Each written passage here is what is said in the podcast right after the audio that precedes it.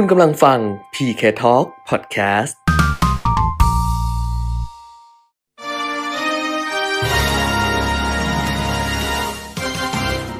นทองต้องรู้โดยขวัญชนก วุฒิกุลและปิยมิตรยอดเมือง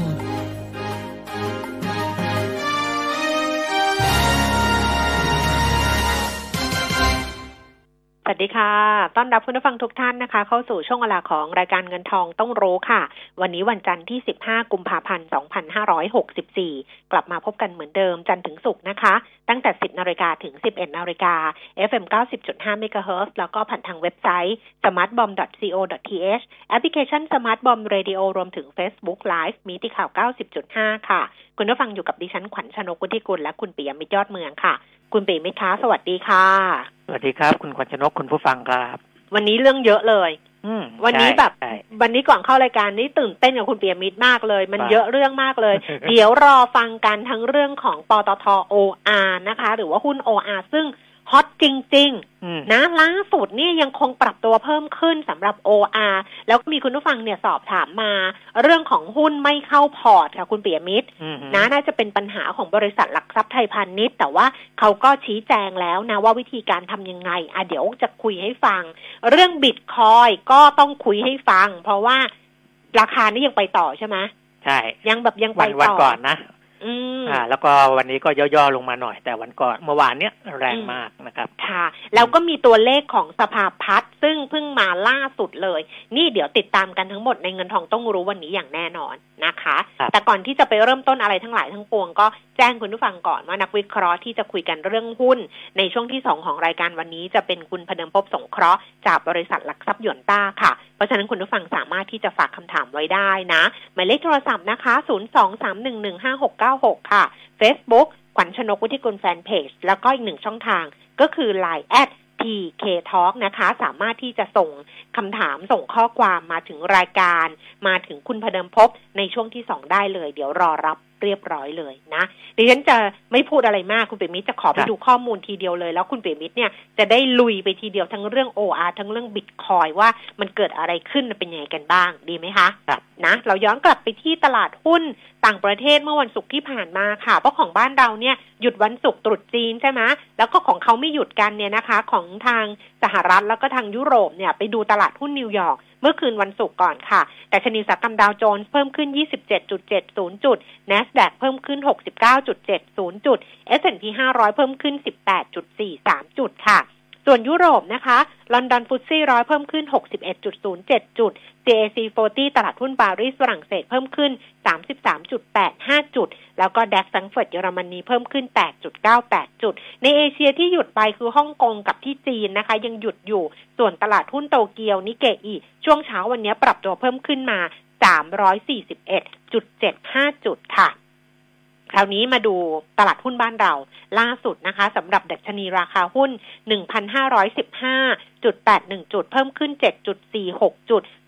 0.49% สูงสุดนี่1,519 จุดต่ำสุด 1,513 จุดมูลค่าการซื้อขาย 14,300 ล้านบาทค่ะSET50 Index 946.41 จุดเพิ่มขึ้น 3.78 จุด 0.40% มูลค่าการซื้อขาย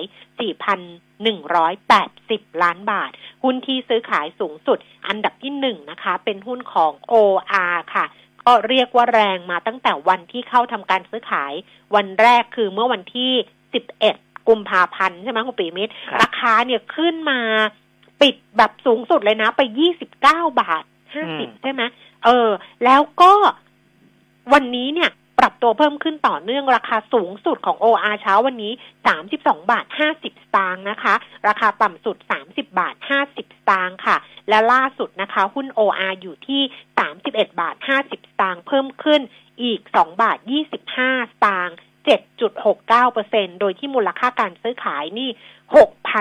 6,280 ล้านบาทแล้วก็มูลค่าแล้วก็ปริมาณการซื้อขายเนี่ย200ล้านหุ้นนะครับคือครึ่งหนึ่งของตลาดอ่ะใช่เพราะว่ามูลค่าการซื้อขายรวม 14,000 OR ซื้อขายไป 6,000 กว่าล้านเกือบครึ่งหนึ่ง แต่ว่านี่เขายังไม่อยู่ใน SET50 ยังเขายังไม่เข้า SET50 นะอ่ะอันดับ2ค่ะบ้านปู12บาท10เพิ่มขึ้น30สตางค์ BAM 23บาทเพิ่มขึ้น60สตางค์ PTTG 19บาท10เพิ่มขึ้น30สตางค์ปตท40บาท75เพิ่มขึ้น50สตางค์ค่ะคาราบาวกรุ๊ป133บาท50ลดลง2บาท50 KTC68 บาท 25 สตางค์ลดลงไป1บาทปตทสผ113บาทเพิ่มขึ้น1บาท50 สตางค์ EPG ราคา9บาท15 สตางค์เพิ่มขึ้น55 สตางค์และเดลต้าค่ะ432บาทเพิ่มขึ้น24 สตางค์นะคะอัตราแลกเปลี่ยนเช้าวันนี้ดอลลาร์บาท29บาท85 สตางค์ก็แข็งค่าขึ้นค่ะส่วนราคาทองคำ 1,800 เดี๋ยวนะคะ1,823 เหรียญต่อออนซ์ค่ะทอนออกมาเป็นราคาในบ้านเรา 25,750 25,850 ส่วนราคาน้ำมันโอ้โหอันนี้ก็ต้องบอกว่าเติมกันไปเถอะจริงๆนะช่วงเนี้ยเติมกันไม่ถี่ๆเลยเพราะว่าเบรนท์เนี่ยใช่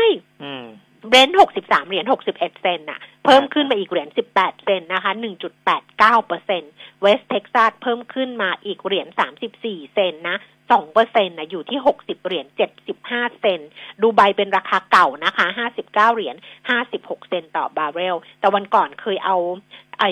เหมือนกับบทวิเคราะห์แนวโน้มราคาน้ำมันของปตทมาฝากคุณผู้ฟังเขาก็มองว่าราคาน้ำมันเนี่ยยังปรับตัวเพิ่มขึ้นนะคุณปิยมิตรแนวโน้มขาขึ้นเพราะว่ามันมีเรื่องของวัคซีนใช่ไหมของความคืบหน้าวัคซีนโควิด -19 ซึ่งบางประเทศเนี่ยก็คือฉีดเนี่ยแจกจ่ายให้กับจำนวนประชากรเนี่ยสูงกว่าผู้ติดเชื้อไปแล้วจำนวนผู้ติดเชื้อไปแล้วอ่ะเพราะนั้นเขาก็เลยมองว่าพอวัคซีนมาอะไรมาต่างๆจะคลี่คลายขึ้นเนี่ยการเดินทางก็จะมากขึ้นกำลังการผลิตเรื่องของอุตสาหกรรมอะไรอย่างเงี้ยก็จะใช้น้ำมันมากขึ้นการใช้น้ำมันจะเพิ่มขึ้นราคาน้ำมันก็เลยปรับตัวเพิ่มขึ้นค่ะครบถ้วนเรียบร้อยแล้วก็ถ้าดูจากข้อมูลที่คุณแก้มบอกเมื่อกี้นะตลาดหุ้นก็ดีน้ำมันที่พุ่งขึ้นมาก็ดีนะครับแล้วไปดูข้อมูลอีกตัวหนึ่งก็คือ Treasury Yield Curve ของสหรัฐนะครับ10ปีเนี่ยขึ้นมาถึง 1.20% แล้วนะคือสูงสุดของเดือนนี้เลยนะครับนั่นก็สะท้อนว่านักลงทุนมีความมั่นใจในสินทรัพย์เสี่ยงสูงขึ้นอีกด้วยนะคือเป็นกระทิงจริงๆถ้าพูดถึงกระทิงเนี่ยมันก็กระทิงมาก่อนหน้านี้แล้วนะเพราะว่าเราก็เห็นว่าหุ้นมันก็ขึ้นมาตลอดนะครับแล้วก็ตอนนี้มันกลายเป็นว่าน้ำมันก็ขึ้นBitcoinซึ่งเป็นอีกสินทรัพย์เสี่ยงหนึ่งเหมือนกันนะครับก็ขึ้นมาเมื่อวานนี้เนี่ยขึ้นมาสูงสุดเนี่ย1บิตคอย 49,485 เหรียญ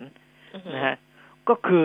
เกือบจะไปถึง 50,000 อยู่แล้วนะแล้วก็ขายมีแรงขายออกมาตอนนี้ล่าสุดอยู่ที่ 47,085 เหรียญสหรัฐนะครับต่อ1บิตคอยนะก็คูณ30เข้าไปนะครับก็จะเป็นเงินไทยนั่นแหละก็ถือว่าสินทรัพย์ที่เป็นสินทรัพย์เสี่ยงเนี่ยตอนนี้ขึ้นมาสูงมากๆเพราะว่าบรรยากาศหรือว่าเรียกว่าเซนติเมนต์ความรู้สึกของนักลงทุนเนี่ยยังรู้สึกว่ามันต้องมาทางนี้นะเพราะว่าสภาพคล่องจากการอัดฉีดเงินของภาครัฐในทุกประเทศก็ตามหรือว่าเรื่องของการฉีดวัคซีนกันขนาดใหญ่การผลิตวัคซีนกันขนาดใหญ่นะครับมันทิศทางแนวโน้มมันไปในเชิงกระตุ้นหมดนะเพราะฉะนั้นนักลงทุนก็จะรู้สึกว่ามาทางด้านนี้นะแต่ในเรื่องของบิตคอยอย่างที่ผมบอกแล้วนะดีมานด์มันก็ถาโถมเข้ามานะครับแต่อย่างไรก็ตามเห็นว่าทางภาครัฐเองก็ส่งสัญญาณเป็นห่วงเหมือนกันคือรัฐมนตรีว่าการกระทรวงการคลังคุณอาคมเติมพิทยาภัยศิษย์เนี่ยไปเหมือนไปงานสัมมนาไปพูดเรื่องของการพัฒนาเรื่องตลาดทุนเรื่องอะไรอย่างเงี้ยค่ะแล้วก็พูดเรื่องบิตคอยบอกว่าเรื่องการดูแลผู้ออมที่ขณะนี้มีเครื่องมือใหม่เข้ามาเนี่ยเป็นเรื่องสำคัญเช่นบิตคอยซึ่งเป็นธุรกิจใหม่ที่เข้ามาในตลาดของเราเพราะฉะนั้นต้องดูแลให้ดีเพราะว่าผู้ออมของเราเนี่ยมีเงินน้อย คือมองแบบนี้ไงว่ามีเงินนิดเดียวมีเงินน้อยแต่บังเอิญอยากได้ผลตอบแทนสูงก็ไปลงทุนตรงนี้เนี่ยเขาเรียกไอ้ search for yield hunt for yield เนี่ยคุณเปรมิตรก็เลยมีความเสี่ยงคุณอาคมก็เลยบอกว่ากลต.เนี่ยต้องให้ความรู้นะต้องให้ความรู้เรื่องของการบริหารความเสี่ยงให้เท่าทันไม่ให้เสี่ยงเกินไปเพราะว่าไม่อย่างนั้นเนี่ยมันอาจจะกระทบต่อตลาดทุนของเราด้วยอันนี้รัฐมนตรีคลังเรานะแต่ว่ารัฐมนตรีคลังของสหรัฐนะคะเจเน็ตเยเลนเนี่ยก็พูดนะแต่ว่าอันนี้พูดเมื่อสัปดาห์ที่แล้วเนี่ยนะคะในการประชุมเสวนาว่าด้วยนวัตกรรมด้านการเงินเจเน็ตเยเลนเนี่ยบอกว่านวัตกรรมทางการเงินเนี่ยนำไปใช้สกัดเงินสกปรกจากแก๊งอาชญากรรมแล้วก็ต่อกรกับพวกแฮกเกอร์แล้วยังช่วยลดความเหลื่อมล้ำทางดิจิทัลในสหรัฐได้ด้วยแต่อย่างไรก็ตามแม้ว่าคริปโตเคอเรนซีและสินทรัพย์เสมือนมีประโยชน์เนี่ยแต่ว่าก็จะถูกพวกแก๊งขายยาเสพติดใช้เป็นแหล่งฟอกเงินแล้วก็เป็นท่อน้ำเลี้ยงให้กับการก่อการร้ายด้วยนะรัฐมนตรีคลังของสหรัฐบอกว่าเรากำลังอยู่ท่ามกลางความเสี่ยงจากการช่อโกงฟอกเงินท่อน้ำเลี้ยงของการก่อการร้ายและการละเมิดข้อมูลส่วนตัวรวมทั้งกฎหมายต่อต้านการฟอกเงินด้วยนะคะอันนี้ก็เลยเหมือนกับว่าคือมันก็สองด้านน่ะคือเยเลนก็มองสองด้านว่ามันหนึ่งคือมันก็เป็นสินทรัพย์ที่มันเนี่ยเขาบอกนำไปใช้สกัดไอ้พวกแก๊งเงินสกปรกแต่ในขณะเดียวกันเนี่ยก็เป็นแหล่งฟอกเงินของแก๊งขายยาเสพติดเหมือนกันนะเพราะอย่างที่บอกไปวันก่อนแล้วว่าการตรวจสอบอะไรเนี่ยมันค่อนข้างจะยากนิดหนึ่งนะเพราะฉะนั้นมันมีมุมนั้นอยู่นะครับแต่ก็อย่างที่บอกว่า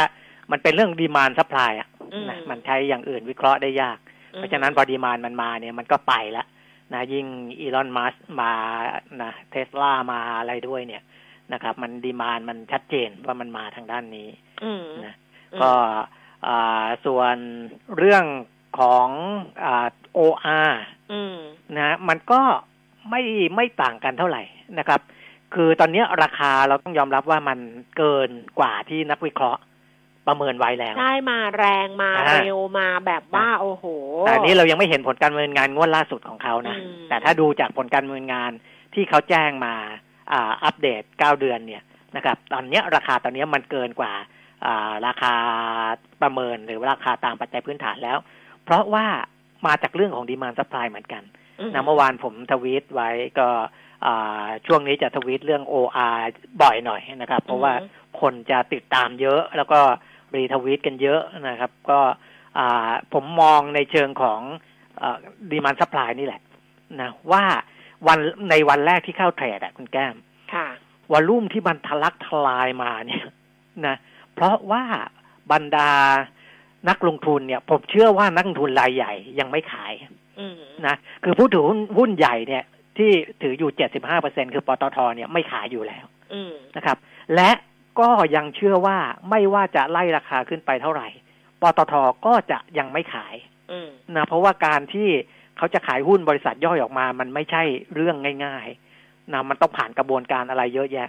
นะครับเพราะฉะนั้นเนี่ยหุ้นโดนล็อกไว้อยู่แล้วอย่างน้อย 75% สองคือกลุ่มผู้ลงทุนสถาบันที่เข้ามาซื้อไว้ก่อนหน้านี้ผมก็ยังเชื่อว่าเขายังไม่ขายเพราะหุ้น OR เนี่ยตอนนี้เมื่อกี้ที่คุณแก้มบอกเขายังไม่ได้นำไปคำนวณ SET50 เลยใช่แต่จาก Market Cap ของเขาเนี่ยมันต้องเข้าอยู่แล้วต้องเข้าเพราะวันแรกที่มาเนี่ย Market Cap ก็ 300,000 ล้านเลยเขาติด Top 10 ไปแล้วนะเขาติด Top 10 ไปแล้วผมก็ทวีตไว้เหมือนกันนะเพราะฉะนั้นเนี่ยมันไม่ใช่ติดแค่ SET50 นะมันยังมีเรื่องของดัชนี MSCI อะไรอีกซึ่งนักลงทุนสถาบันหรือกองทุนที่เขาอิงกับดัชนีเหล่านี้เขาจำเป็นต้องเก็บไว้นะครับอันนั้นก็เป็นอีกเหตุผลหนึ่งที่ทำให้แรงขายจากรายใหญ่มันไม่ออกมานะครับพอแรงขายรายใหญ่ไม่ออกมาเนี่ยเราก็สันนิษฐานว่าแรงขายที่ออกมาในวันแรกน่าจะเป็นรายย่อยนะครับและเมื่อมูลค่าการซื้อขายมันทะลักทลายมาในวันแรกนั่นแสดงว่าแรงขายของรายย่อยเนี่ยน่าจะแผ่วลงแล้วเพราะมันแผ่วลงเนี่ยจะทำให้คนที่เขาอยากจะเก็บหุ้น OR เพิ่มเนี่ยจะกล้าเก็บมากขึ้นเพราะเขาจะมองว่าคนที่เหลืออยู่เนี่ยจะไม่ค่อยขายแล้วนะอันนี้ก็เป็นเรื่องของดีมานด์ซัพพลายโดยไม่ได้มองเรื่องปัจจัยพื้นฐานนะ เพราะว่าพอดีมานด์ซัพพลายพอดีมานด์มันมาเยอะและซัพพลายมันน้อยแรงขายมันน้อยเนี่ยมันมีโอกาสที่หุ้นจะวิ่งเกินมูลค่าตามปัจจัยพื้นฐานได้แต่ทั้งนี้ทั้งนั้นต้องรอดูผลการดำเนินงานที่เขาจะแจ้งออกมาสำหรับงวดล่าสุดอีกทีนึงนะว่าจะออกมาเป็นยังไงนะครับแต่แบบนี้ถ้ามองอย่างที่คุณปิ่มมิตรบอกว่า1คือผู้ถือหุ้นใหญ่อย่างปตท.เนี่ยถือ 75% ไม่ขายหุ้นสถาบันที่ซื้อหุ้นไปก็ไม่น่าจะขายแล้วก็แรงขายของรายย่อยในวันแรกเนี่ยออกมาเยอะๆแล้วก็เริ่มที่จะไม่มีการขายมาแล้วแผ่วๆไปแล้วแบบนี้เนี่ยพอมันหนืดแบบนี้แล้วเนี่ยมันจะไปต่อได้ไกลไหมเพราะกำลังมองว่าเดี๋ยวมันก็จะกลายเป็นหุ้นหนืดแล้วสิแบบนั้นนะเนื่องจากว่าหุ้นมันก็อยู่ในมือรายใหญ่แล้วมันไม่ได้มีแบบฟันโฟที่จะทำให้มันสร้างความหวือหวาเพราะรายย่อยก็จะแผ่วไปแล้วแบบนี้เป็นไปได้ไหมแต่ว่าเนื่องจากว่าจำนวนหุ้นเขาเยอะมากไงทุนจดทะเบียนเขา11,600กว่าคือมันพอที่จะเหมือนแบบว่าให้มันมีหุ้นจำนวนหุ้นที่มันโฟลตอยู่แล้วมันไม่หนืดใช่ไหมคะอ๋อนะมันยังซื้อขายเยอะกันไปอีกสักพักใหญ่ๆเลยแหละนะครับเพียงแต่ว่ามันจะมีแรงซื้อเข้ามาต่อเนื่องหรือเปล่าแค่นั้นเองนะหรือว่าพอมันเริ่มแกว่งตัวน้อยลงแล้วเนี่ยคนอาจจะเก็งกำไรกันน้อยลงอะไรแต่มันก็มีอีก2ก๊อกที่รออยู่คือ1ที่คุณเบนมีพูดว่าเรื่องผลประกอบการที่ออกมาใช่ไหมสำหรับงวดล่าสุดของเขาว่าถ้ามันออกมาดีมันก็อาจจะเป็นแรงหนุนอีกระลอกนึงแล้วก็ระลอกที่2ก็คือการเข้าไปคำนวณใน SET50 เพราะตอนเข้าไป SET50 เนี่ยแน่นอนว่าพวกกองทุนอ่ะพวกฟันต่างๆอ่ะซึ่งลงทุนแบบตาม SET50 อ่ะก็จะต้องตามอยู่แล้วเพราะนั้นมันก็ต้องเข้ามายังไงก็ต้องซื้ออ่ะคือราคาไหนอ่ะมันก็ต้องซื้อเพราะว่าตามไอ้แผนการลงทุนมันต้องมีตามสัดส่วนใช่ไหมเพราะนั้นมันก็ต้องซื้อไม่ว่าจะซื้อราคาไหนก็ตามก็เป็นอีก2ก๊อกสำหรับโอแต่อีกฝ่ายหนึ่งก็อาจจะลุ้นว่าขอให้งบออกมาแย่กว่าที่คาดจะได้ย่อเพื่อที่จะได้ถือจังหวะนี้เทคโปรฟิตบ้างหรือว่ามาเก็บที่ราคาต่ำลงบ้างอะไรอย่างเงี้ยนะครับเพราะฉะนั้นมันก็จะมีอยู่2ฝั่งที่ลุ้น2เรื่องสำหรับผลการดำเนินงานที่จะประกาศออกมาค่ะตอนนี้ถ้าเกิดจะตาม Twitter คุณปิยมิตรจะต้องตามยังไงก็ใช้ของผมใช้ภาษาอังกฤษปิยมิตรยอดเมืองเลยนะก็สามารถหาได้ปิยมิตรยอดเมืองพิมพ์ภาษาอังกฤษไปก็จะเจอแหละนะครับแต่ว่าผมไม่ค่อยได้ทวีตบ่อยนะช่วงหลังนี่พอดีมาทวีตเรื่อง OR ก็เลยจะมีคนตามแล้วก็รีทวีตบอกไว้เผื่อใครเขาทวิตเขาเล่น Twitter ก็ไปตามเนี่ยปิยมิตรยอดเมืองนะคะส่วนดิฉันไม่เล่น Twitter ลูกไม่ให้เล่นลูกบอกว่าเดี๋ยวประสาทเสียพอโลกลูกบอกแม่ทำใจไม่ได้หรอกในโลก Twitter ก็จริงลูกบอกไม่ต้องเล่นมันคนที่อยู่ในโลก Twitter นี่จะรู้เลยว่ามันเป็นอีกโลกหนึ่งเลยนั่นแหละลูกห้ามเข้าเลยลูกบอกว่าอย่าไปยุ่งเลยอยู่ Facebook แม่ไปเนี่ยเรื่อยๆอ่ะดีแล้วแต่นี้คุณปิยมิตรอีกอันนึงก็คือว่ามีปัญหาเรื่องของหุ้นไม่เข้าพอร์ตนะคะหุ้นไม่เข้าพอร์ตเนี่ยคุณผู้ฟังก็ถามมาบอกว่าลูกสาวไปจอง OR 500 หุ้นผ่านธนาคารไทยพาณิชย์แล้วก็เอาหุ้นเนี่ยเข้าไปทางบล.ไทยพาณิชย์ใช่ไหมคะอันนี้บอกบล.จองจริงน่าจะเป็นบล.แหละปรากฏว่าจนถึงวันที่11เนี่ยหุ้นก็ไม่เข้าพอร์ตโทรไปหลายครั้งไม่มีใครให้คำตอบได้โทรไปก็ไม่ติดอะไรเงี้ยอันนี้ไปดูในนี่ได้เลยนะ Facebook ของไทยพาณิชย์อ่ะของบล.ไทยพาณิชย์อ่ะเขาชี้แจงไว้แล้วก็มีคนไปบรรลุมาตุ้มเต็มหมดเลยว่าโทรไปไม่มีคนรับติดต่อไม่ได้เลยเพราะว่าวันที่11เนี่ยโหมันขึ้นเยอะจริงๆแล้วก็แบบคนก็อยากขายมันไม่มีหุ้นเข้าพอร์ตไงก็ทำอะไรไม่ได้ตอนนี้เนี่ยเข้าไปดูรายละเอียดได้ใน Facebook ของทางบล.ไทยพาณิชย์นะคะเพราะว่าเขาชี้แจงไว้ว่ามีกรณีที่1กรณีที่2กรณีที่3กรณีที่4แบบเนี้ยแล้วให้แก้ไขยังไงเขาก็จะมีลิงก์ให้ด้วยว่าจะทำยังไงกรณีที่1ลูกค้าระบุเลขบัญชีหุ้นเป็นเลขบัญชีธนาคาร10หลักให้ตรวจสอบหุ้นในบนแอปพลิเคชันสตรีมมิ่งหน้าพอร์ตโฟลิโอมุมซ้ายอะไรอย่างเงี้ยกรณีที่2ลูกค้าระบุให้หุ้นเข้าบล.ไทยพาณิชย์จูเลียสแบร์ธนาคารหรือมีรหัสใช่ไหมหรือเข้าไปที่ธนาคารไทยพาณิชย์หรือบัญชีศูนย์รับฝากเนี่ยจะต้องทำยังไงให้กดลิงก์แบบฟอร์มอะไรอย่างเงี้ยกรณีที่3เลือกรับเป็นใบหุ้นส่งใบหุ้นเอกสารเพิ่มเติมก็ไปดูอะไรประมาณนี้นะเพราะนั้นเขาก็ชี้แจงไว้ให้แล้วสำหรับกรณีของ OR นะคะกรณีที่หุ้นไม่เข้าพอร์ตนะก็ลองเคลียร์กันดูกันละกันอันนี้เป็นเรื่องของเรื่องฮอต2เรื่องก็คือเรื่อง Bitcoin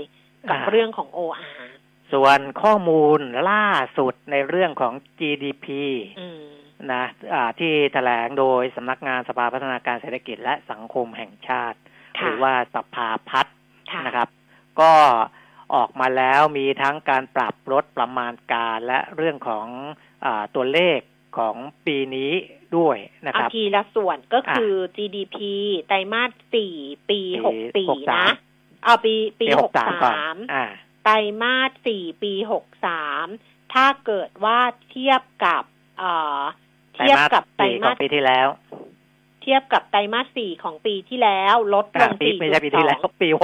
62เอาใหม่ GDP ไตรมาส4ปี63เทียบกับ GDP ไตรมาส4ปี62ลดลง 4.2% ถูกต้องแต่ถ้าไตรมาส4ปี63เทียบแบบไตรมาสต่อไตรมาสคือเทียบกับไตรมาส3ปี63เพิ่มขึ้น 1.3%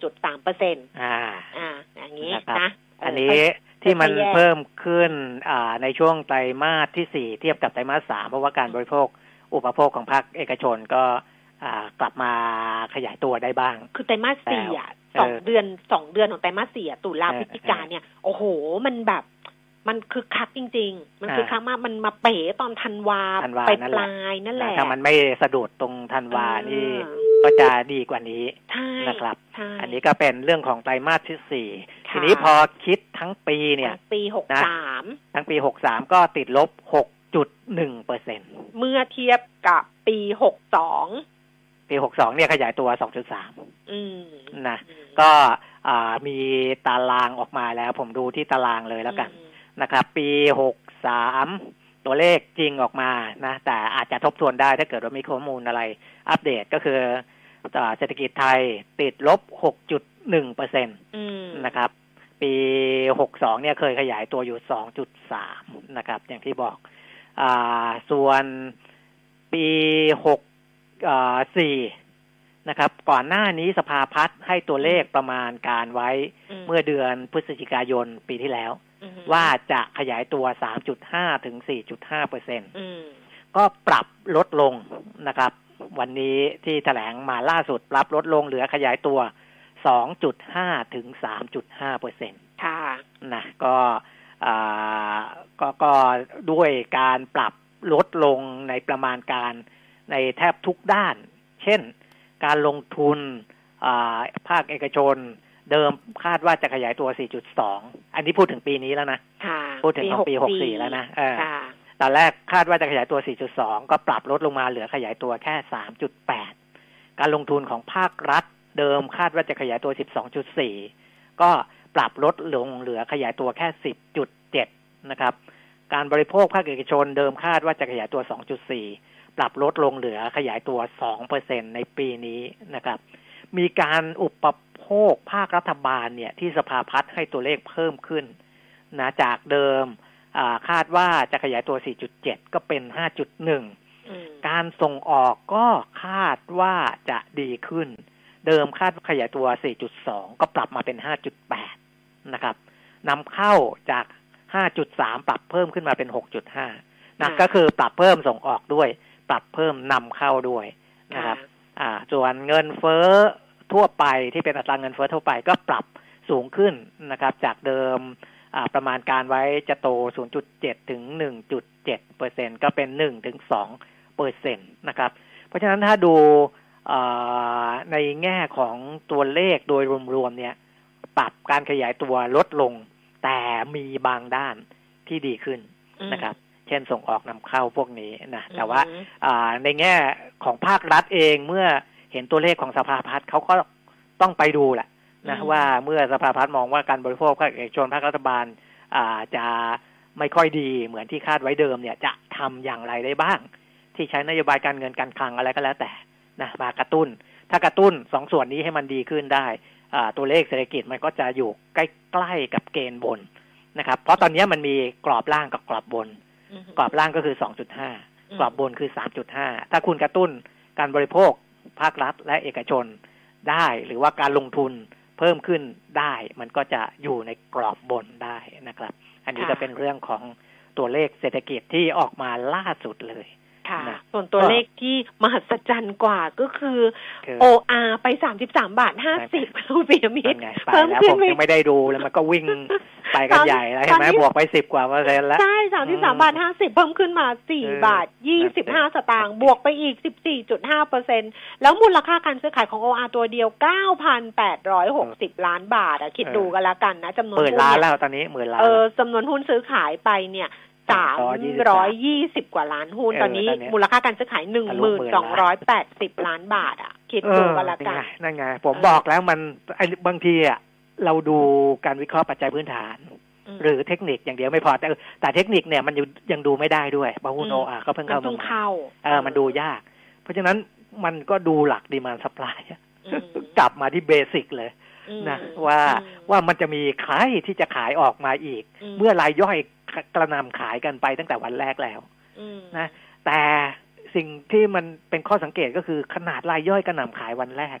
หุ้นก็ยังบวกได้เยอะนั่นแสดงว่าความต้องการซื้อมันสูงถูกไหมก็ไล่ซื้อตอนปลายด้วยไงเมื่อวันพฤหัสอ่ะตอ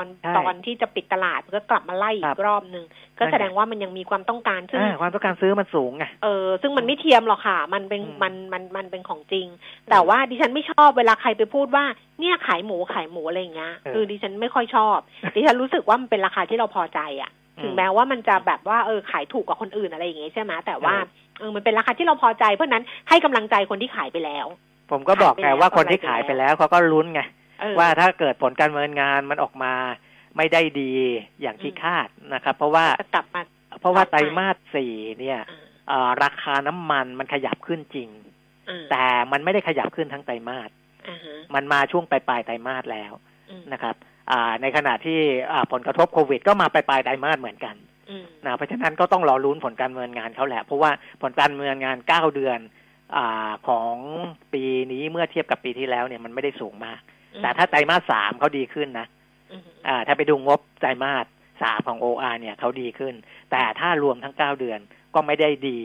เท่าไหร่นะครับเพราะฉะนั้นก็รอลุ้นผลการดำเนินงานอีกทีก็แล้วกันนี่นะนี่แบบว่าขาดราคาหุ้นนึกถึงภาคหุ้นสมัยก่อนนะที่เขาจะนั่งขายกันนะว่าตอนนี้บิดออฟเฟอร์เท่าไรราคาเสนอซื้อราคาเสนอขายอ่านไม่ทันเพราะว่าโออาร์หุ้นฮอตๆอย่างเงี้ยอ่านไม่ทันเพราะว่าตอนนี้ไป 34.50 แล้วเพิ่มขึ้น5.25 สตางค์ 17.95% เนี่ย 18% แล้วเนี่ยเห็นไหมอ่านไม่ทันจริงๆคือ18แป๊บเดียวเคาะไปแล้ว 18.80% แล้วขึ้นมาเพิ่มไปอีก 5.50 แบบเนี้ยคืออ่านไม่ทันหรอกเพราะฉะนั้นเนี่ยก็ถามว่าเราคาดการผิดไหมเราก็ยอมรับว่าเราคาดการผิดนะนะเราก็คือนักวิเคราะห์ก็ไม่มีใครมองขนาดนี้ใช่ไปดูบทวิเคราะห์ก็ได้นะครับก็ไม่มีใครมองขนาดนี้เพราะว่าหนึ่งคือเป็นหุ้นใหญ่นะสองคือกระจายการถือครองหุ้นออกไปเยอะนะแต่ว่าอย่างที่บอกอ่ะคือถึงแม้ว่ารายย่อยจะเยอะแต่ว่ารายใหญ่ๆเนี่ยถ้าไม่ขายสักอย่างเนี่ยนะและยังเข้ามาซื้ออีกเนี่ยก็เอาอยู่เหมือนกันนะเอาอยู่เหมือนกันค่ะโอ้ยนี่เป็นหุ้นแห่งปีจริงๆเลยนะเหมือนที่แบบ EP 3 ที่เราบอกไปไงว่าOR นี่เป็นหุ้นแห่งปีแล้วก็เป็นจริงๆด้วยสงสัยที่ไล่กันเยอะๆเนี่ยเป็นเพราะเมื่อวานนี้เนี่ยยอดขายของ Amazon เนี่ยเพิ่มขึ้นเยอะหรือเปล่าเนื่องจากเมื่อวานวาเลนไทน์ก็แถมไอ้ถุงผ้าคุณปิยมิตรทุกคนแห่ไปซื้อหมดเลยเพราะต้องซื้อ2แก้วไงซื้อ2แก้วบางทีกินคนเดียวแหละต้องก็นั่งกิน2แก้วเพราะว่าอยากได้ถุงผ้าแล้วดิฉันก็เห็นแล้วนะมันก็ใบไม่ใหญ่นะแต่ว่าไม่ได้เราเป็นเหยื่อการตลาดเพื่อนที่ซื้อหุ้น OR นี่โพสต์เลยบอกว่าฉันจะเลิกกินกาแฟร้านอื่นฉันจะกิน Amazon อย่างเดียวอ้าวว่าไปวันนี้15กุมภาพันธ์เรื่องลงทะเบียนเราชนะค่ะก็จะเป็นกลุ่มที่ไม่มีสมาร์ทโฟนไม่มีสมาร์ทโฟนนะอันนี้ต้องไปที่แบงก์กรุงไทยแล้วเขาก็ตั้งหน่วยไปตั้ง800กว่าจุดมั้งเท่าที่เห็นนะก็อย่างที่บอกอะว่าเดี๋ยวนี้บัตรประชาชนมันเป็นสมาร์ทการ์ดแล้วเพราะฉะนั้นเขาก็ใช้การ์ดตัวนั้นอะเพราะว่าเวลาเราไปแบงก์เห็นไหมแล้วเขาก็ใช้บัตรของเราเนี่ยเสียบเข้าไปปุ๊บข้อมูลเราก็ปรากฏหรือแม้แต่ไปเซเว่นถ้าใครเคยจ่ายประกันสังคมที่เซเว่นเนี่ยเขาเอาบัตรเราไปเข้าเครื่อง ที่รูดบัตรที่รูดอ่ะปุ๊บมันก็จะมีข้อมูลของเราออกมานั่นแหละเหมือนกันนะครับก็เดี๋ยวทางแบงค์เขาจะไปบันทึกข้อมูลของเราลงในสมาร์ทการ์ดนั้นแล้วก็เราก็เอาบัตรนั้นไปใช้ได้เลยนะอันนี้สำหรับเฉพาะคนที่ไม่มีสมาร์ทโฟนส่วนคนที่มีแอปในสมาร์ทโฟนอยู่แล้วคุณก็ไม่ต้องไปทดลองอะไรเรื่องของบัตรประชาชนนะอันนั้นเป็นอีกกลุ่มหนึ่งเพื่อที่จะให้มันครอบคลุมทุกกลุ่มนะครับค่ะคุณผู้ฟังอย่าลืมฟังเพลินๆวันนี้ทั้งโอ้โหสารพัดเรื่องจริงๆมี 2-3 เรื่องนั่นแหละที่เป็นเรื่องใหญ่นี่โควิดไม่ได้อัปเดตเลยนะโควิดมันข้ามไปเลยนะเราก็ยังไม่มีอะไรเดี๋ยวอีก2วันผมจะบอกเพราะว่าอีก2วันเนี่ยตัวเลขมันจะ110ล้านคนทั่วโลกนะก็รอตรงนั้นนะครับแต่ของเราเนี่ยน่าห่วงสมุทรสาครเนี่ยตัวเลขลดลงเรื่อยๆนะคะผู้ว่าสมุทรสาครก็ท่านอาการดีขึ้นท่านลุกขึ้นมาเขียนอะไรได้แล้วนะดีใจกับครอบครัวแล้วก็ดีใจกับท่านด้วยแต่ว่าที่เจอใหม่ก็คือว่าที่คลัสเตอร์ที่ปทุมธานีแล้วก็ที่แม่สอดค่ะคุณปิยมิตรแล้วเกิดเนี่ยก็เกิดในตลาดสดลักเกิดในตลาดสดเนี่ยพอๆกันกับสมุทรสาครเลยเพราะฉะนั้นเนี่ยเป็นตัวอย่างให้เห็นเลยว่าตลาดสดเนี่ยคนเยอะเป็นแหล่งชุมชนกาดตกไม่ได้เลยนะมันแบบแล้วมันเป็นแหล่งของอาหารน่ะมันจะไปทั่วไปหมดเพราะคนไปซื้องานจับจ่ายใช้สอยแบบเนี้ยไม่ได้เลยนะสมุทรสาครตอนนี้เขาก็ยกเครื่องเลยนะคะแล้วก็ตอนนี้รู้สึกจะมาตรวจหนักทางกระทุ่มแบนบอกว่าจะมาตรวจโรงงานคือต้องรุกเข้าไปในโรงงานแต่ละโรงงานแล้วนะก็โผล่ขึ้นมาที่ปทุมธานีแล้วก็ที่แม่สอดอีกก็ต้องระวังกันต่อแหละนะคะอ่ะตามนี้คุณผู้ฟังที่ถามเข้ามาเพราะวันก่อนคุณปิยมิตรเนี่ยพูดในเล่าเท่าที่เหลือนะคะซึ่งอันเนี้ยเราส่งให้กับสมาชิก LINE @PK-talk ทุกท่านนะคะส่วนใครที่ไม่ได้เป็นสมาชิกก็สามารถที่จะเข้าไปดูใน YouTube นะคะกด YouTube I2C Channel นะ I เลข2ตัว C Channel ก็ได้หรือถ้าไม่สะดวกก็คือ Google เราก็พิมพ์เล่าเท่าที่เหลือEP 33นะคะเล่าเท่าที่เหลือ EP 33 Google เนี่ยเขาก็จะพาไปที่ Facebook ก็แหละไม่ใช่ไปที่ YouTube ก็แหละแล้วก็ไปกด Subscribe ใน YouTube ก็ได้นะพอดีคุณปิยมิตรพูดเรื่องของ RMF เรื่องของ Provident Fund กองทุนสำรองเลี้ยงชีพซึ่งหลายๆท่านเนี่ยลาออกก่อนอายุครบ55ไม่เข้าเงื่อนไขอะไรแบบเนี้ยเราก็คุยกันไปแล้วถึงทางเลือกว่ามี1 2 3 4แต่นี่ถามเพิ่มเข้ามานะคะอันนี้บอกว่ากองทุนสำรองเลี้ยงชีพเรามีบริษัทหลักทรัพย์ที่ดูแลอยู่แต่เราถูก early retire ออกมาก่อนอายุ55จะเอาเงินออกแต่ไม่เอาไปต่อที่ RMF for Provident Fund แบบที่เราคุยในรายการไงเราออกมาแล้วเห็นว่าRMF กองต่างประเทศอย่างกองจีนอย่างเงี้ยดีจะเอาไปเนี่ยจะโดนหักภาษีเท่าไหร่จะมีอะไรอันเนี้ยต้องเช็คกับทางบลจ.นะอันเนี้ย MFC เป็นคนดูแลให้ดิฉันแนะนำคุณปิยมิตรแนะนำให้คุยกับ MFC ไปเลยเช็คกับ MFC ไปเลยนะครับเขาจะได้เพราะมันดูทั้งเรื่องของอายุงานดูทั้งเรื่องของสิ่งที่คุณได้ใช้สิทธิ์ไปแล้วอะไรต่ออะไรนะมันหลายเรื่องนะครับเพราะฉะนั้นถามทางบลจ.ที่เขาบริหารกองทุนให้คุณดีกว่านะถามทาง MFC ไปเลยว่าถ้าเกิดจะออกมาแบบนี้แล้วเราใช้สิทธิภาษีไปแล้วเราจะออกมาแล้วเราจะไปลงทุนใน RMF ที่ลงทุนในจีนแต่ไม่ได้เป็น RMF ต่อเนื่องกับ Provident Fund นะแบบเนี้ยเราจะเสียสิทธิ์อะไรบ้างจะมีเรื่องอะไรบ้างให้บลจ.ที่เขาดูแลเราแนะนำดีกว่าซึ่งอันนี้บอกอยู่กับ MFC ก็คุย MFC พอเราต่อไปเนี่ยเดี๋ยวมีรายละเอียดปลีกย่อยแล้วมันไม่ไปครอบคลุมตรงนั้นแล้วคุณจะเสียประโยชน์เปล่าๆนะคะเพราะฉะนั้นก็ดีที่สุดคือคุยกับคนที่เขาดูแลกองทุนให้กับเราแหละเขามีคำตอบให้นะคะดัชนีราคาหุ้น 10:40 นาที 1,515.36 จุดเพิ่มขึ้น 7.01 จุดมูลค่าการซื้อขายรวมนี่ 33,000 ล้านบาทนะคะเป็นของเป็นของ OR ไปครึ่งนึงอะค่ะ 17,000 กว่าล้านค่ะราคา35 บาทแล้ว OR 5.75% แล้วนะบวก 20% แล้วโอ้ไล่อ่านไม่ถูกเลยราคานี้แบบว่าเปลี่ยนตลอดจะฝากไอ้นี่เลยไม่ได้ฝากเลยแบบว่าเพราะว่ามันแบบมันดูหง่อยไปเลยนะเพราะว่าสนุกพอดแคสต์พอดแคสต์ของสนุก .com มัน EP 2 แล้วไงEP 2 แล้วอย่างเงี้ยแต่ว่าเรื่องที่คุยมันก็เป็นเรื่องแบบแหมก็ไม่อยากพูดละมันไม่เข้ากันได้มันมีคนอีกกลุ่มนึงไงคนที่คึกคักเขาก็คึกคักไงคนที่ยังเป็นหนี้เขาก็ยังเป็นหนี้สิมันไม่เข้ากับบรรยากาศเท่าไหร่แต่จริงๆมันเข้ากับบรรยากาศอะไรรู้มั้ยเนี่ยคุณปิยมิตรคุณผู้ฟังนิดนึงนะดิฉันเนี่ยก็ไปดูดิฉันจะอ่านข่าวตามเว็บไซต์อะไรอย่างเงี้ยแล้วก็ไปเจอข่าวของคุณเป้ไฮร็อก รู้จักใช่ไหมคุณเป้ไฮร็อกอ่ะเขาบอกเขาเนี่ยโดนโทรมาทวงหนี้ทุกวันอะไรอย่างเงี้ยแล้วก็ต้องเอาของเก่าออกมาขายแบบว่าจนแบบจนไม่มีอะไรจะขายแล้วหนี้สินก็เต็มไปหมดอะไรประมาณเนี้ยเครียดต้องออกมาไลฟ์สดมาอะไรแต่ว่าคำถามหนึ่งคือผู้ดำเนินรายการเนี่ยไม่รู้เป็นคุณท็อปดารณีนุชหรือเปล่าก็ถามว่าเป็นร็อกเกอร์ระดับตำนาน30กว่าปีเงินเก็บไปไหนหมดเขาตอบว่าอะไรรู้ไหมผมไม่ชอบเก็บเงินอันนี้คือเขาถอดคำพูดมานะดิฉันไม่ได้ดูเองนะเขาบอกว่าผมไม่ชอบเก็บเงินจะเก็บไว้ส่วนหนึ่งเผื่อเวลาเจ็บไข้ได้ป่วยก็เท่านั้นแล้วอยากสร้างความสุขอยากหาความสุขให้ตัวเองได้เงินมาอะไรที่เราชอบอะไรที่เรารักเราก็สนองตัวเองเพราะเราไม่รู้ว่าตื่นขึ้นมาเรายังมีลมหายใจหรือเปล่าเราอาจจะหมดลมหายใจก็ได้แล้วให้ผมเก็บ 10-20 ล้านอยู่คนเดียวแล้วใครจะเอาเงินผมไปใช้ผมทำให้ตัวเองมีความสุขอยากได้ทีวีโฮมเธียเตอร์มันมีความสุขก็ใช้ไปเพราะเราไม่รู้ว่าชีวิตจะอยู่ยังจะอยู่เราจะมีชีวิตอยู่หรือเปล่าไม่รู้จะตายเมื่อไหร่พอดีแกไม่ตายไงแล้วแกไม่มีเงินไม่มีรายได้เนี่ยไปคิดแบบเนี้ยต้องฟังสนุกพอดแคสต์นะEP 2เนี่ยพูดเรื่องนี้เลยพูดเรื่องว่าทำไมโควิด-19เนี่ยเพื่อนรอดแล้วเราร่วง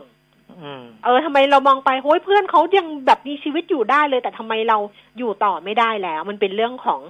บุญเก่าก็คือเงินสะสมกับกรรมเก่าก็คือหนี้สะสมเนี่ยคุณเป้เนี่ยไม่มีบุญเก่าเก็บไว้เลยเพราะว่าเนี่ยบอกตื่นมาแล้วเดี๋ยวเผื่อตายไปไม่รู้จะเอาเงินไปไหนอย่างเงี้ยคิดแบบเนี้ยก็เลยเป็นแบบนี้อ่ะสนุกพอดแคสต์ EP 2นะคะเซิร์ชใน Google ก็ได้คุณผู้ฟังหรือว่าในสมาชิก LINE @PK-talk อยากฟังสนุกพอดแคสต์ EP 2จะหลับกับหุ้น OR ก็ได้นะ เดี๋ยวส่งไว้ให้เพราะฉะนั้นใครอยากฟังสนุกพอดแคสต์ EP 2เดี๋ยวส่งไปให้กันแล้วกันแต่ต้องแจ้งเข้ามาเพราะว่าอันนี้ไม่ใช่เรื่องทั่วๆไปอ่ะต้องแบบอยากฟังจริงๆอ่ะคุณปิ่มมิตรพรุ่งนี้กลับมาเจอกันวันนี้ขอบพระคุณค่ะสวัสดีค่ะคุณผู้ฟังครับฝากคำถามด้วยนะคะช่วง2เราจะกลับมาคุยกันกับคุณพเดิมภพสงเคราะห์จากหยวนต้าค่ะโทรศัพท์ 02-311-5696 Facebook ขวัญชนกวุฒิกุลแฟนเพจแล้วก็ LINE @PKTalk นะคะส่งเข้ามาได้ทั้ง3ช่องทางเลยเดี๋ยวคุณพเดิมภพมาคุยกับเราค่ะตอนนี้เราพักกันครู่นึงค่ะเพิ่มพลังให้เครื่องยนต์ของคุณตอบสนองทุกการขับเคลื่อนอย่างสูงสุด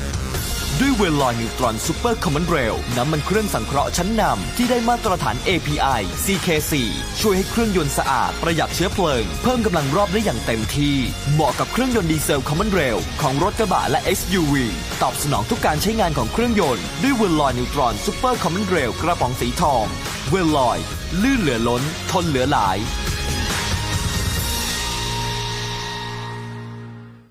วิเคราะห์ทุกสถานการณ์ในแวดวงเศรษฐกิจลับคมความคิดติดอาวุธเพิ่มกลยุทธ์ให้ธุรกิจของคุณกับ CEO นักการตลาดและนักกลยุทธ์ในรายการลับคมธุรกิจทุกวันจันทร์ถึงศุกร์เวลา 12:00 นถึง 3:00 นโดยดร.นงนาถ หาญวิไลและนัทบุญยศิริยานนท์ฟังสดๆทางมิติข่าว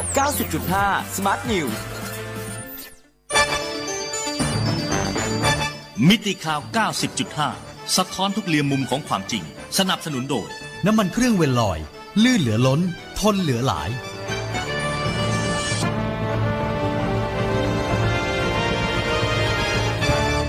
ือหลายรายการเงินทองต้องรู้โดยขวัญชนกวุฒิกุลและปิยมิตรยอดเมือง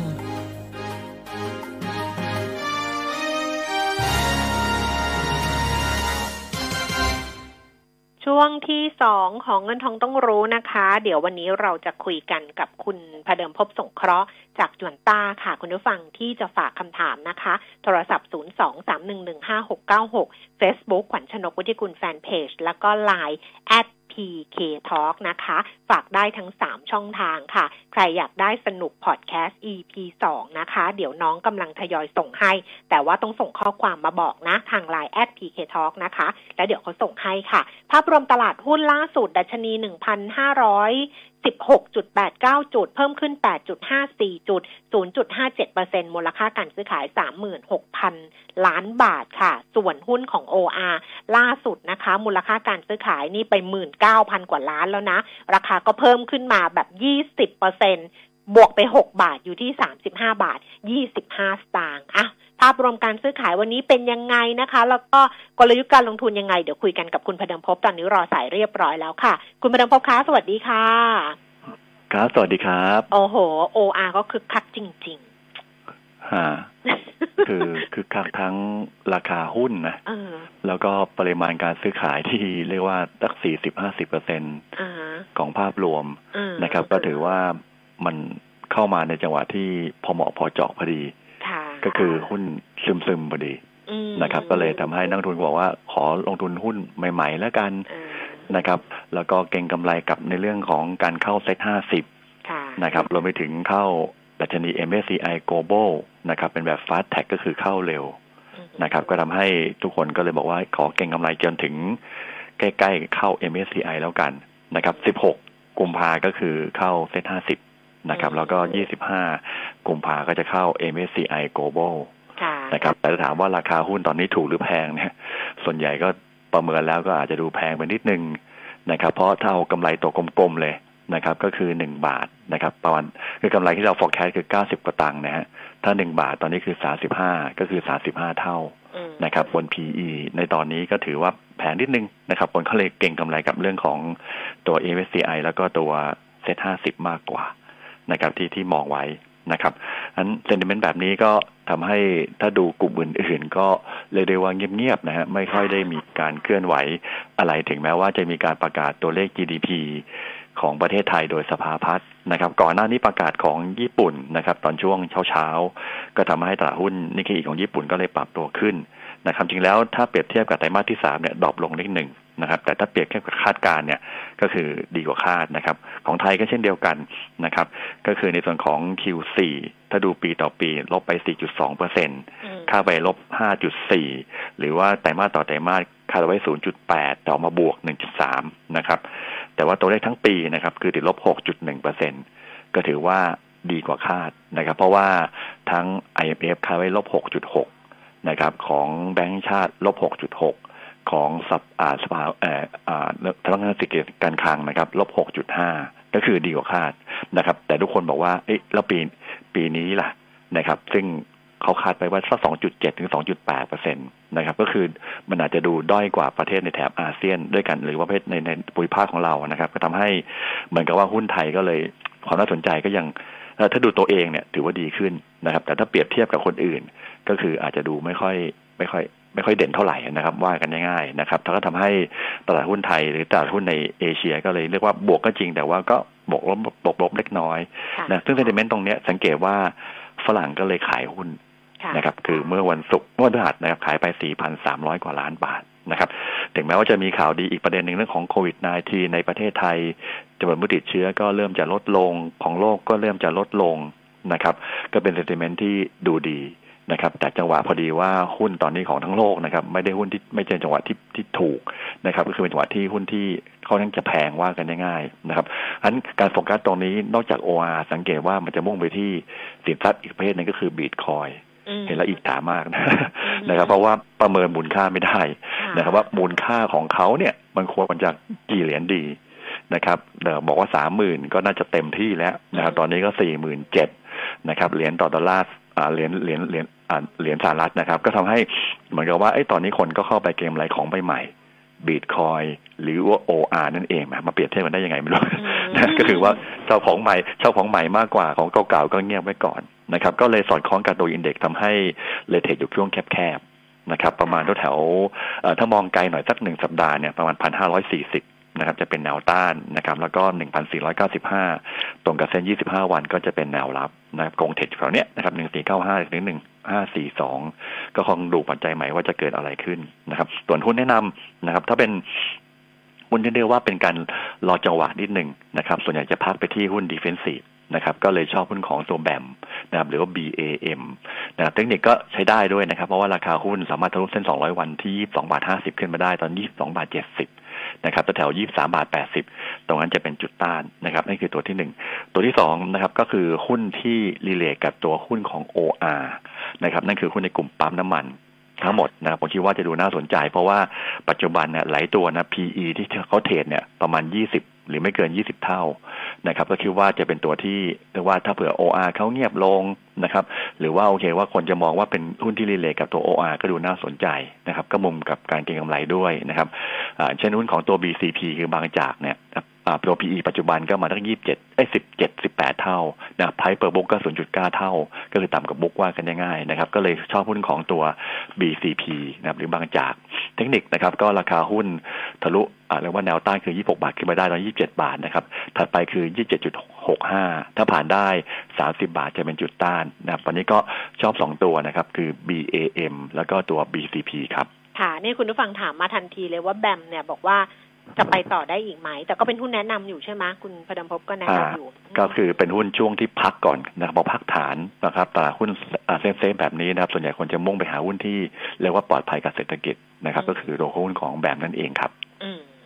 ต่อนะคะถ้าต้องการลงทุนระยะยาว5ปีขึ้นไปนะระหว่าง CPN REIT กับ DIF DIF เพื่อรอปันผลควรเลือกกองไหนดีก็ถ้า5ปีขึ้นไปนะครับก็ผมคิดว่าตัวเนื่องจากว่าถ้าดูประเด็นในเรื่องของตัวแล้วแต่ว่าคุณชอบแบบไหนนะถ้าคุณคิดว่าภาคการบริโภคนะครับเรื่องของห้างสรรพสินค้ายังเติบโตได้ดีนะครับคุณไม่กังวลเรื่องของออนไลน์นะครับการซื้อขายแบบออนไลน์คุณก็ต้องซื้อ CPN แต่ถ้าคุณกลัวคุณก็ซื้อดิฟนะครับผมก็มองว่าณตอนนี้นะครับค่อนข้างจะเปรียบเทียบค่อนข้างชัดเจนนะครับก็คือว่าผมจะชอบดิฟมากกว่าแต่ผมกังวลเรื่องของการซื้อขายออนไลน์จะกลับมานะครับมันดิฟคือไม่ได้บอกว่าดิฟจะทำออนไลน์นะก็คือว่าเจ้า CPN IF ในส่วนใหญ่จะมุ่งในเรื่องของตัวห้างสรรพสินค้านะครับซึ่งความจำเป็นในการตรงเนี้ยมันจะเริ่มลดลงแต่ไม่บอกว่าเขาจะลดลงในช่วงในขนาดนี้นะแต่ถาม2ตัวแล้วเนี่ยผมคิดว่าเวลานี้ยังไม่เหมาะในการซื้อนะครับที่บอก5ปีคือรออีกนิดนึงนะครับรออีกสัก3เดือน6เดือนขึ้นไปเพราะว่าผมว่าตอนนั้นคือผลตอบแทนพันธบัตรเนี่ยจะเริ่มปรับตัวขึ้นซึ่งตอนนี้ถ้าดูในฝั่งอเมริกา10ปีเริ่มเกิน 1.2 ของไทยนะครับ10ปีเริ่มเกิน 1.3 นะครับก็แสดงว่ามีโอกาสที่2ตัวก็คือตัวของ CPNRF แล้วก็ DIF เนี่ยราคาหุ้นจะไม่เพอร์ฟอร์มเท่าไหร่นะครับก็ถ้าเกิดจะบอกเหตุถือ5ปีจริงๆซื้อตอนนี้เลยก็ได้นะฮะแต่ว่าถ้าเป็นผมจะรอซื้ออีกสัก 3-6 เดือนข้างหน้าครับค่ะหุ้น IP นะ IP Interpharmaน่าลงทุนไหมครับก็เก็งกำไรกันชงเลยนะ นะครับก็หลายตัวที่เก็งกำไรกันชงก็ราคาก็หุ้นขึ้นแบบนี้นะครับก็ต้องดูว่ามันจบยังไงคือตอนนี้ผมมองเป็นเทรดดิ้งมากกว่านะครับที่ประมาณแถวลงมาที่แถว22ก็เป็นจุดรับนะครับแถวขึ้นไป24ถึง25บาทก็จะเป็นจุดต้านครับโอสถสภากับคาราบาวกรุ๊ปตัวไหนน่าสนใจกว่ากันคะถ้าจะลงทุนระยะกลางยังไม่เคยมีทั้งคู่นะคะขอแนวรับด้วยค่ะก็คือตอนนี้คนจะชอบกันโชคมากกว่านะครับก็คือ CBG ก็เข้าไปทำนะครับแต่ถามว่าราคาหุ้นถูกไหมผมก็เฉยๆนะเพราะว่าจุดหนึ่งก็คือเรื่องของภาคการบริโภคของทั้งโลกนะครับสังเกตว่าตอนนี้สินค้าอุปโภคบริโภคเนี่ยเริ่มจะมีการบริโภคที่ลดลงคือโตน้อยลงนะครับก็เลยมองว่าหุ้นในกลุ่มฟู้ดหรือว่ากลุ่มเครื่องดื่มเนี่ยผมมองว่าราคาหุ้นตอนนี้อาจจะอัพไซด์เนี่ยมีอยู่แต่ว่าอาจจะไม่ขึ้นปุ๊ดป้านเหมือนกับอดีตที่ผ่านมานะครับผมก็เลยมองว่ากลุ่มเครื่องดื่มผมก็เรียกว่าเป็นนิวโทรแล้วกันคือเฉยๆนะถ้าถามว่าตัวไหนมากกว่าก็คงต้องชอบตัว CBG มากกว่าแต่เทคนิคเนี่ยไม่ค่อยดีเพราะว่าราคาหุ้นจุดสูงสุดลดลงเรื่อยๆนะครับนั่นก็แสดงว่ามีโอกาสที่จะย่อลงมาก่อนนะครับงั้นย่อมาที่แถวเส้น50วัน128 129ตรงนั้นจะเป็นจุดรับครับค่ะคำถาม B Land ต้นทุน1บาท10สตางค์ถ้าถือยาวๆมีโอกาสไป2บาทมั้ยครับก็ถือยาวก็น่าจะโอเคนะครับยาวที่ว่าก็คือสัก6เดือนถึง1ปีผมมองว่าประเด็นในเรื่องของมุมเก็งกำไรนะเกี่ยวกับเรื่องของตัวการท่องเที่ยวนะครับหรือว่าการท่องเที่ยวจะกลับมาการสินค้าจะกลับมาซึ่งจะส่งผลดีต่อ Impact นะครับซึ่ง Impact เนี่ยจะมีแรงจะถือหุ้นอยู่ด้วยนะครับมันก็จะเป็นหุ้นที่น่าสนใจกับมุมของการเก็งกำไรด้วยนะครับก็เลยมองว่าจุดนี้คือ1บาท10ตังค์1บาท9ตังค์เนี่ยน่าสะสมเพิ่มนะครับแล้วก็แนวต้านจะขึ้นถึง2บาทหรือเปล่าเนี่ยผมคิดว่าต้องดูในเรื่องของตัวอื่นด้วยประกอบด้วยนะครับก็มองว่าอาจจะแค่1บาท30ตรงนั้นจะเป็นจุดต้านค่อนข้างใหญ่ครับค่ะบิ๊กกริมต้นทุน51.70 บาทมีโอกาสขึ้นต่อไหมคะ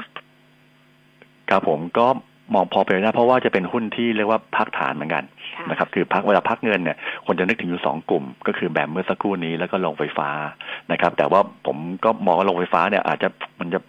เป็นดิเฟนซีฟเกินไปนิดนึงนะครับก็เลยมองว่าอาจจะเลยชอบแบบมากกว่านะครับมันถามว่าบิ๊กกริมน่าสนใจไหมผมคิดว่าน่าสนใจในการลงทุนแบบ ระยะกลางมากกว่าถึงยาวมากกว่าระยะสั้นเนี่ยผมคิดว่าคงจะขึ้นลำบากนิดนึงนะครับอย่างที่เรียนให้ทราบก็คือว่าผมยังมองเปรียบเทียบกับเรื่องของพันธบัตรนะครับที่อาจจะมีทางที่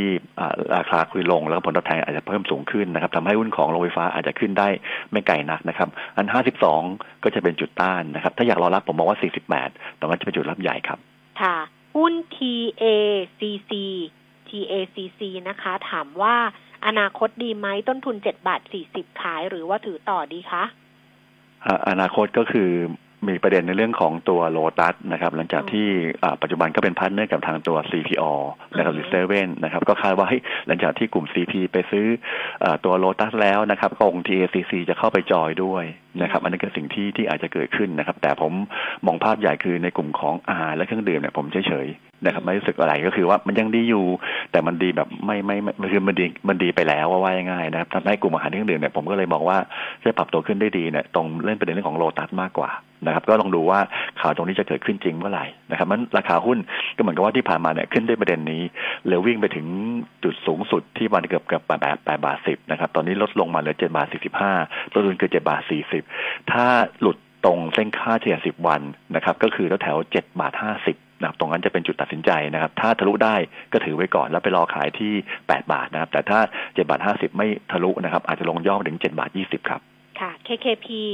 ต้นทุน61 บาทถือหรือว่าขายคะครับผมแต่เพิ่งซื้อนะก็ยังน่าสนใจในการถือนะครับผมมองว่าประเด็นเรื่องของปันผลที่ดีนะครับและภาพของกลุ่มธนาคารนะครับคงจะขึ้นลงตามตัวเรื่องของภาพรวมของเศรษฐกิจไทยที่เมื่อกี้บอกไปแล้วครับว่าน่าจะลบ 6.1% แล้วปีนี้จะโตขึ้น 2.8% ก็ถือว่าเป็นยังเป็นที่เติบโตได้นะครับแต่จุดหนึ่งที่มองประเด็นโบยอันนึงก็คือเรื่องของผลประกอบการไตรมาสที่1นะครับน่าจะออกมาดูเด่นขึ้นนะครับในเรื่องของการทำ IP ต่างๆนะครับก็เลยทำให้หุ้นของ KKP เนี่ยยังน่าสนใจนะครับก็มองแนวต้านคือถ้ามองกันไกลนิดนึงนะครับ65นะครับจะเป็นจุดต้านครับค่ะปตท.ค่ะต้นทุน45 บาทเอายังไงดีคะครับผมจะสังเกตว่าตอนนี้นะครับราคาน้ำมันขึ้นทำนิวไฮอยู่เรื่อยนะครับล่าสุดเบนซ์ก็60แล้วนะครับก็คือว่าโอ้เห็นแล้วก็ถ้าไปหุ้นในกลุ่มพลังงานไม่ขึ้นสักทีหนึ่งนะครับก็คือเป็นภาพก็คือว่าในเรื่องของตัวของประเทศไทยเองนะครับก็คือว่าตัวภาพใหญ่เนี่ยทิศทางคือฟันโฟยังไม่เข้าอันหุ้นขนาดใหญ่นะครับจะขึ้นได้ยากนะครับแต่ว่าสังเกตว่ากลุ่มพลังงานในต่างประเทศเริ่มปรับตัวขึ้นแล้วนะครับก็เลยมองว่าปตท.เนี่ยซื้อดักได้เลยนะครับคือมองเป็นหุ้นขนาดใหญ่ที่น่าจะเป็นรอบต่อไปนะครับก็คงเป็นหุ้นของแต่ว่าถ้าจะชอบเนี่ยไปชอบกลุ่มโรงกลั่นปิโตรมากกว่าก็คืออย่าง PTTGC นะครับหรือเมื่อกี้บอกแนะนำคือ BCP คือบางจากนะครับนั้นตัวแม่คือปตท.เนี่ยผมคิดว่าคงจะตามขึ้นมาด้วยเหมือนกันนะครับอันก็รอใจเย็นนิดนึงก็คือว่าถามว่าทำไมครับจริงแล้วมองภาพใหญ่เนี่ยควรจะขึ้นนะครับแต่เนื่องจากว่านักลงทุนต่างประเทศยังไม่เข้านะพอไม่เข้าปั๊บนะครับหุ้นจะขึ้นได้ยากนะครับก็เลยมองว่าเป็นการสะสมมากกว่าที่40 บาทเป็นแนวรับ43 บาทเป็นแนวต้านครับค่ะเอาล่ะค่ะวันนี้ขอบพระคุณคุณประดมพบนะคะขอบคุณครับสวัสดีครับสวัสดีค่ะคุณผู้ฟังคะเราดูที่ภาพรวมการซื้อขายตลาดหุ้นไทยดัชนีราคาหุ้นล่าสุด 1,518.55 จุดนะคะเพิ่มขึ้น 10.20 จุด 0.68% มูลค่าการซื้อขาย 40,000 ล้านบาทโดยเป็นการซื้อขายของ OR นะตัวเดียวเนี่ย 20,000 กว่าล้านบาทนะ 2,800 ล้านบาทและราคา OR ตอนนี้ 35 บาทค่ะเพิ่มขึ้นมา5.75 บาท 19.66% ปริมาณการซื้อขาย625ล้านหุ้นนะคะอ้าวเราปิดท้ายกันที่ภาพรวมแล้วก็หุ้นของ OR กันแล้วกันนะคะส่วนคุณผู้ฟังใน LINE @PK-talk นะถ้าจะฟังสนุกพอดแคสต์ EP 2 นะคะชีวิตติดหนี้ช่วงโควิดทำไมเพื่อนรอดแต่ว่าเราร่วงเนี่ยนะคะก็สนุกอ่ะฟังสนุกก็ส่งข้อความมาบอกได้ในไลน์ @pk-talk กันละกันเดี๋ยวให้น้องเขาส่งไปให้ก็คลิกฟังได้อย่างเดียวเลยคลิกฟังกันอย่างเดียวไม่ใช่ได้อย่างเดียวคือง่ายๆแค่คลิกฟังอย่างเดียวนะคะพรุ่งนี้กลับมาเจอกันวันนี้เวลาหมดแล้วดิฉันลาไปก่อนสวัสดีค่ะ